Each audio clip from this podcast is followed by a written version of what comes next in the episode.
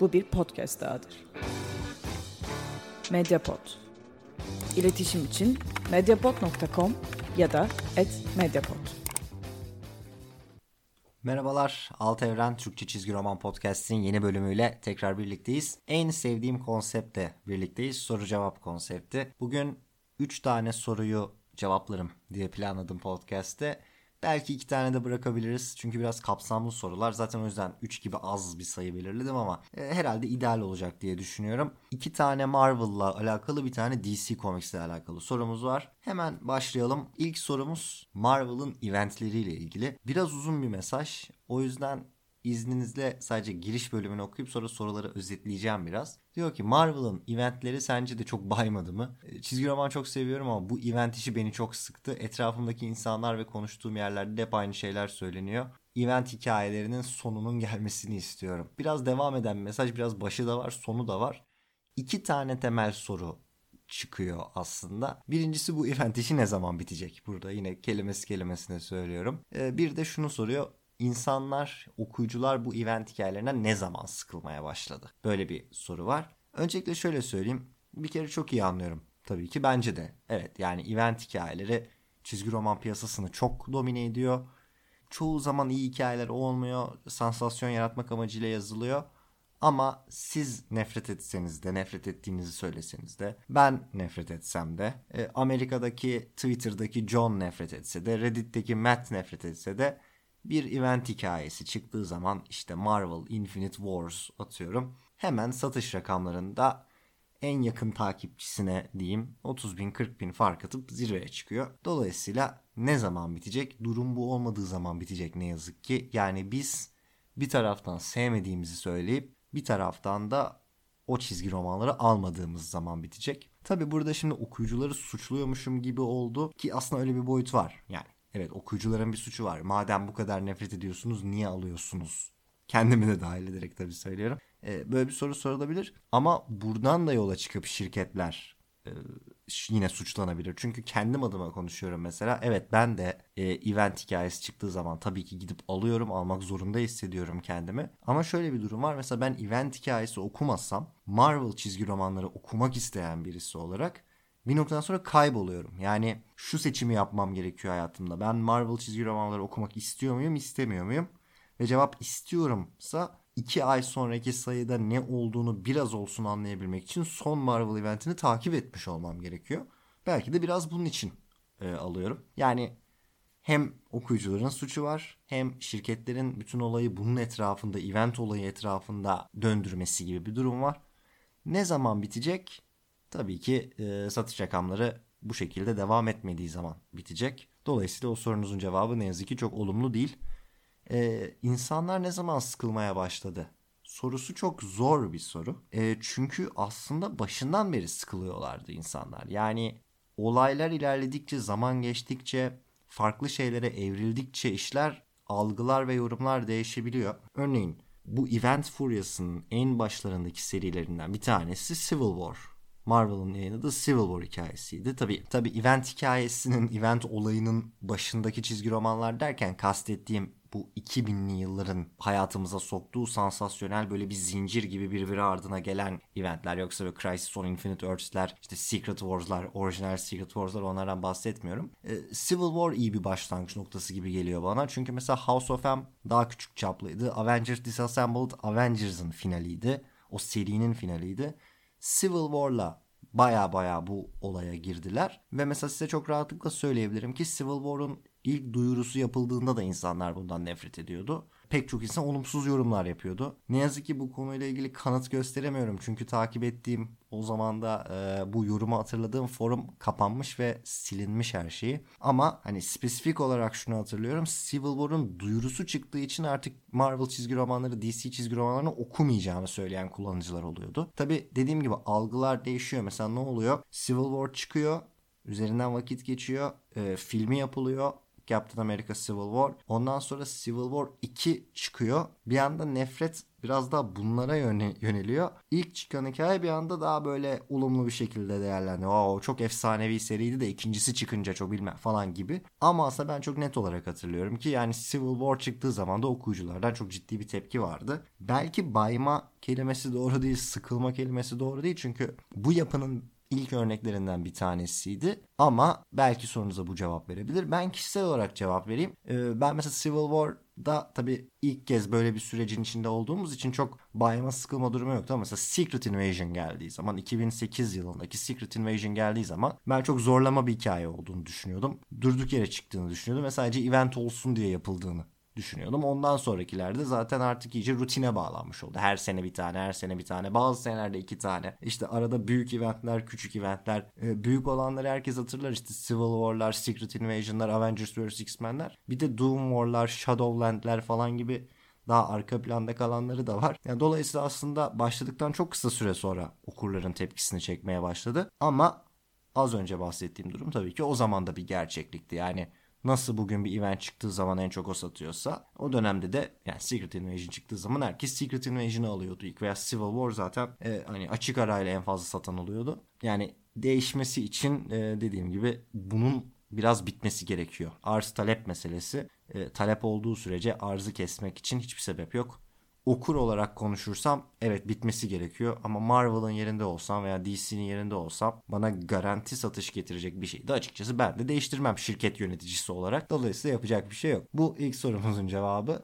Marvel'dan devam edelim. Marvel'la ilgili ikinci sorumuzdan ismini paylaşmamamızı rica etmiş okuyucumuz, tabii ki saygı duyuyoruz. Berk merhaba. Sitede Spider-Man'le ilgili fazla içerik göremedim. Daha çok eski incelemeler var. Evet doğrudur. Modern dönemlerini takip etmiyor musun bu karakterin? En sevdiğin Spider-Man yazarları, çizerleri kimdir? Ve yakın zamanda sitede daha çok Spider-Man içeriği görecek miyiz? Yapmaya çalışırız tabii ki. Şöyle şey değil. Şimdi bir olayın, bir karakterin, bir çizgi romanın veya bir dönemin sitede yer alıp almaması birkaç unsurun bir araya gelmesiyle oluyor. Benim o dönem yaptıklarım, o dönemki yoğunluk, o dönem ne okuduğum, uzak kaldığım çizgi romanlar vesaire. Aslında modern dönemlerini takip ediyorum. En sevdiğin Spider-Man yazarları, çizerleri meselesi de sitede olmaması meselesine bağlanıyor. Şöyle anlatayım. Bir örneğini vereyim size önce bu sitede yer alma durumunu. Sonra Spider-Man konusuna dönelim. Şimdi en çok sorulan sorulardan bir tanesi sitede bir şeyin yer alması ile ilgili.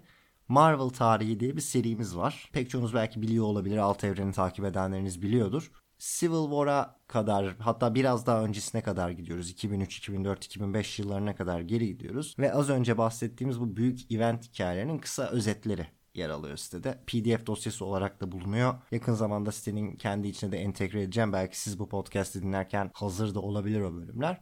İşte Civil War'dan başlıyor. Secret Invasion'ları, Siege'leri, Avengers vs. X-Men'leri, Fear Itself'leri falan anlatıyor. 2011 yılında da bitiyor. Yani Avengers vs. X-Men'in başlangıcıyla Marvel tarihi özel dosyası da bitiyor. En çok sorulan sorulardan bir tanesi Avengers vs. X-Men'den sonrası gelecek mi? 3 PDF dosyası olarak var sitede. Bir de Marvel tarihi 4 diye bir dosyamız var ama orada diğer yazılara hep linkler var sadece. PDF dosyası olarak yok ayrıca. Bunun da benim için mantığı çok basit. Marvel tarihi dediğimiz olay aslında Alt Evren sitesi açılmadan önce yayınlanmış Marvel eventlerin özeti demek benim gözümde. Çünkü 2011'de açılan bir site Alt Evren. Fear Itself yayınlanırken yanlış hatırlamıyorsam açılan bir site.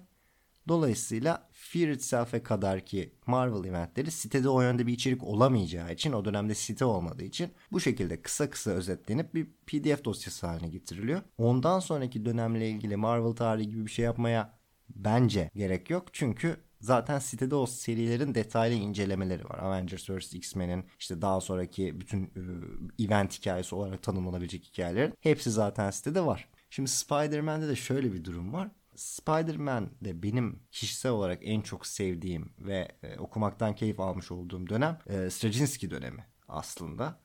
Çok eleştirilen bir dönemdir. Ben de iyisiyle ve kötüsüyle severim. Kötüsünün olduğunu bilirim. Kötüsünün kötü olduğunu da bilirim ama yine de severim. Straczynski dönemi çok ilginç bir dönem. Özellikle Peter Parker'a inanılmaz yoğunlaşan, kişisel ilişkilerine falan çok yoğunlaşan, karaktere çok yoğunlaşan bir dönem. Öyle sayılar var ki arada hani Peter Parker'ın sadece lisede öğretmenlik yaptığı, anları görüyorsunuz. Öğrencileriyle ilgilenmesini görüyorsunuz. Mary Jane'le ilişkisini görüyorsunuz. Yani Spider-Man aslında hiç görmediğiniz sayılar oluyor. Bunlar bana göre iyisi olan şeyler. Kötüsü de tabii biraz işin Spider-Man'likten çıkıp böyle Spider-Man'in bir örümcek totemi olarak değerlendirilmeye başlanması, daha mitolojik unsurların eklenmesi, işte Peter Parker'ın radyoaktif bir örümcek tarafından ısırılmış rastgele bir lise öğrencisi olması değil de örümcek totemi tarafından bilinçli olarak seçilmiş bir varlık olması falan gibi şeyler var. İşte Ezekiel gibi, Morlun gibi tartışmalı karakterler falan var. Benim böyle en süper kahraman çizgi romanlarına aç olduğum dönemde yayınlanmakta olan güncel seriler olduğu için bendeki yeri çok farklı tabii. Straczynski dönemi benim için çok önemli bir dönem Spider-Man. Çok severim. Ve tabii Straczynski'nin Marvel'dan ayrılması sonucunda ve bu Civil War hikayesi sürecinde biraz yapay bir şekilde bitirilmiş bir dönem. Bu Brand New Day, One More Day vesaire hikayelerle büyük ölçüde varlıktan silinmiş, geçerliliği kabul edilmeyen hikayeler. Bu nedenle benim için Spider-Man'in de aslında biraz şey hissettirdiği bir dönem. Yani bu kadar şey, yıllardır okuduğumuz, yıllardır yaşanan gelişmeler bir anda yok sayılıyor ve sıfırdan tekrar yeni ve eski hiç dikkate almayan bir Spider-Man okuyoruz. Yani biraz boşa gitmiş gibi hissettiren bir dönem. Zaten bu One More Day hikayesinin Straczynski'nin yazarlığı bırakmasının sonrasında da Brand New Day dönemi ve 2010'lu yılların hemen başında artık resmi olarak tamamen Dan Slott'un yazmaya başladığı bir seri haline geliyor. Ve bu dönem Alt Evren'in de açıldığı dönem. Dolayısıyla bu Dan Slott dönemi benim aslında çok sevemediğim, daha doğrusu bir noktadan sonra biraz daha keyif aldığım ama bir önceki dönemle karşılaştığında benim için aslında keyfini yitirmiş bir karakter olduğu bir dönem Spider-Man'in. Modern dönemden çok hikaye olmamasının, sitede çok fazla inceleme olmasının sebeplerinden bir tanesi de bu. Ama farklı şeyler olduğunda mutlaka onları siteye koymaya çalışıyoruz tabii ki. Özellikle yine Dan Slott'un yazdığı Superior Spider-Man dönemiyle ilgili bir sürü şey var sitede. Onun dışında arada yayınlanmış böyle grafik roman yapısında hikayeler var. Geri dönüp Dan Slott dönemini koymak, hani belki önem kazanan Spider-Verse falan tarzı hikayeler dışında herhalde onları koymayız ama ilerleyen dönemde tabii şu anda daha iyi gittiğini düşünüyorum Spider-Man'in. İlginç şeyler yayınlandığını düşünüyorum. Belki bunlarla ilgili içeriğin sayısı artar zamanla. Sanırım hepsine sorunun cevap vermiş oldum. Biraz kendi Spider-Man okuma deneyimimi anlattım bu dönemde ama galiba sorunun sorduğu şeylerle de büyük ölçüde örtüşüyordu. O yüzden daha fazla uzatmıyorum. Son sorumuza geçelim. DC Comics tarafından geliyor bu sefer. Yine daha kişisel bir soru herhalde. Serdar Güreli'den bir sorumuz var. İlk soru cevap podcastimizde de bir sorusu vardı kendisinin. Merhaba Berk, Injustice hakkında bir podcast ya da inceleme gelecek mi? Düşüncelerini merak ediyorum bu çizgi roman serisi hakkında. İnceleme yazmak lazım tabii ki bununla ilgili ama soruyu göndermişsiniz. Bu podcastin 3. kısmını da Injustice'a ayıralım. Önce hemen cevabı vereyim. Injustice benim çok sevdiğim bir seri. O da ilginç bir okuma deneyimidir benim için.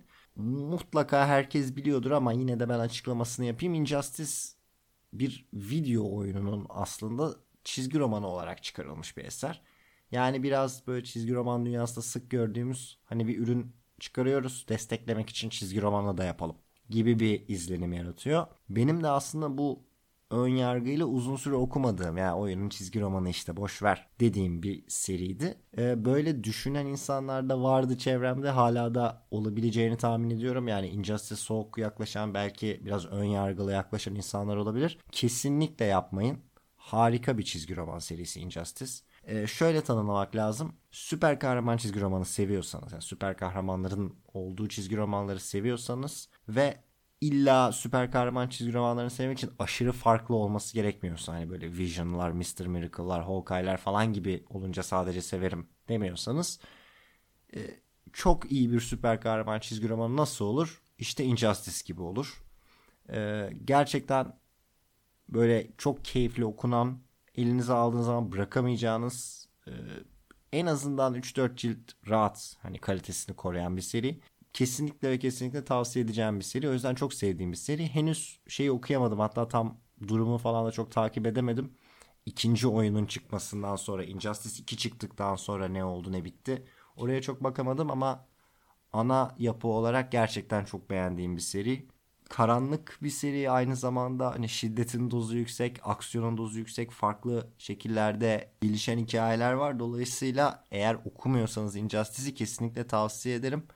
Yani hakikaten şey ekolünde bir çizgi roman. Hani son sayfayı çevirdikten sonra bir sonraki sayıya geçmeniz kaçınılmaz. Öyle bir seri. Çok iyi ilerliyor. Çok akıcı bir seri. Dolayısıyla evet, kesinlikle beğendiğim bir çizgi roman.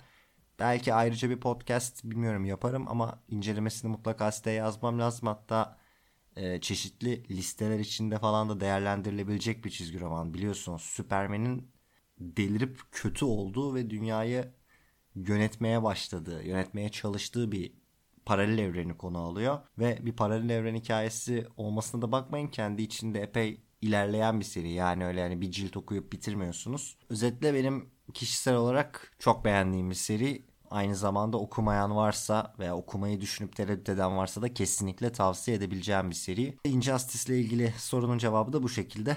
Yaklaşık 20 dakikaya yaklaştık. Bu bölümde de İlk soru cevap podcastimize göre biraz daha az soru cevaplamış olduk ama galiba soruların kapsamı biraz daha geniş oldu. O yüzden daha fazla uzatmak istemiyorum. Sizler de tabii ki isterseniz sorularınızı gönderebilirsiniz. altevren.net üzerinde sitenin en alt kısmında Alt Evren Türkçe Çizgi Roman Podcast'ine soru gönderin diye bir link yer alıyor. Oradan en rahat şekilde ulaştırabilirsiniz. Oradan gelenleri otomatik olarak ben zaten alıp podcast'e koyuyorum. Site işi zor gelirse Facebook, Twitter, Instagram hepsinde varım Alt Evren olarak. Oradan da ulaştırabilirsiniz sorularınızı. Tabii soru diyorum ama illa böyle bir şey sormak zorunda değilsiniz. Bilgi veya fikir sormak zorunda değilsiniz. Hani yorumlarınızı, fikirlerinizi, bir konuyla ilgili düşüncelerinizi, podcast'te söylenmesini istediğiniz her şeyi gönderebilirsiniz.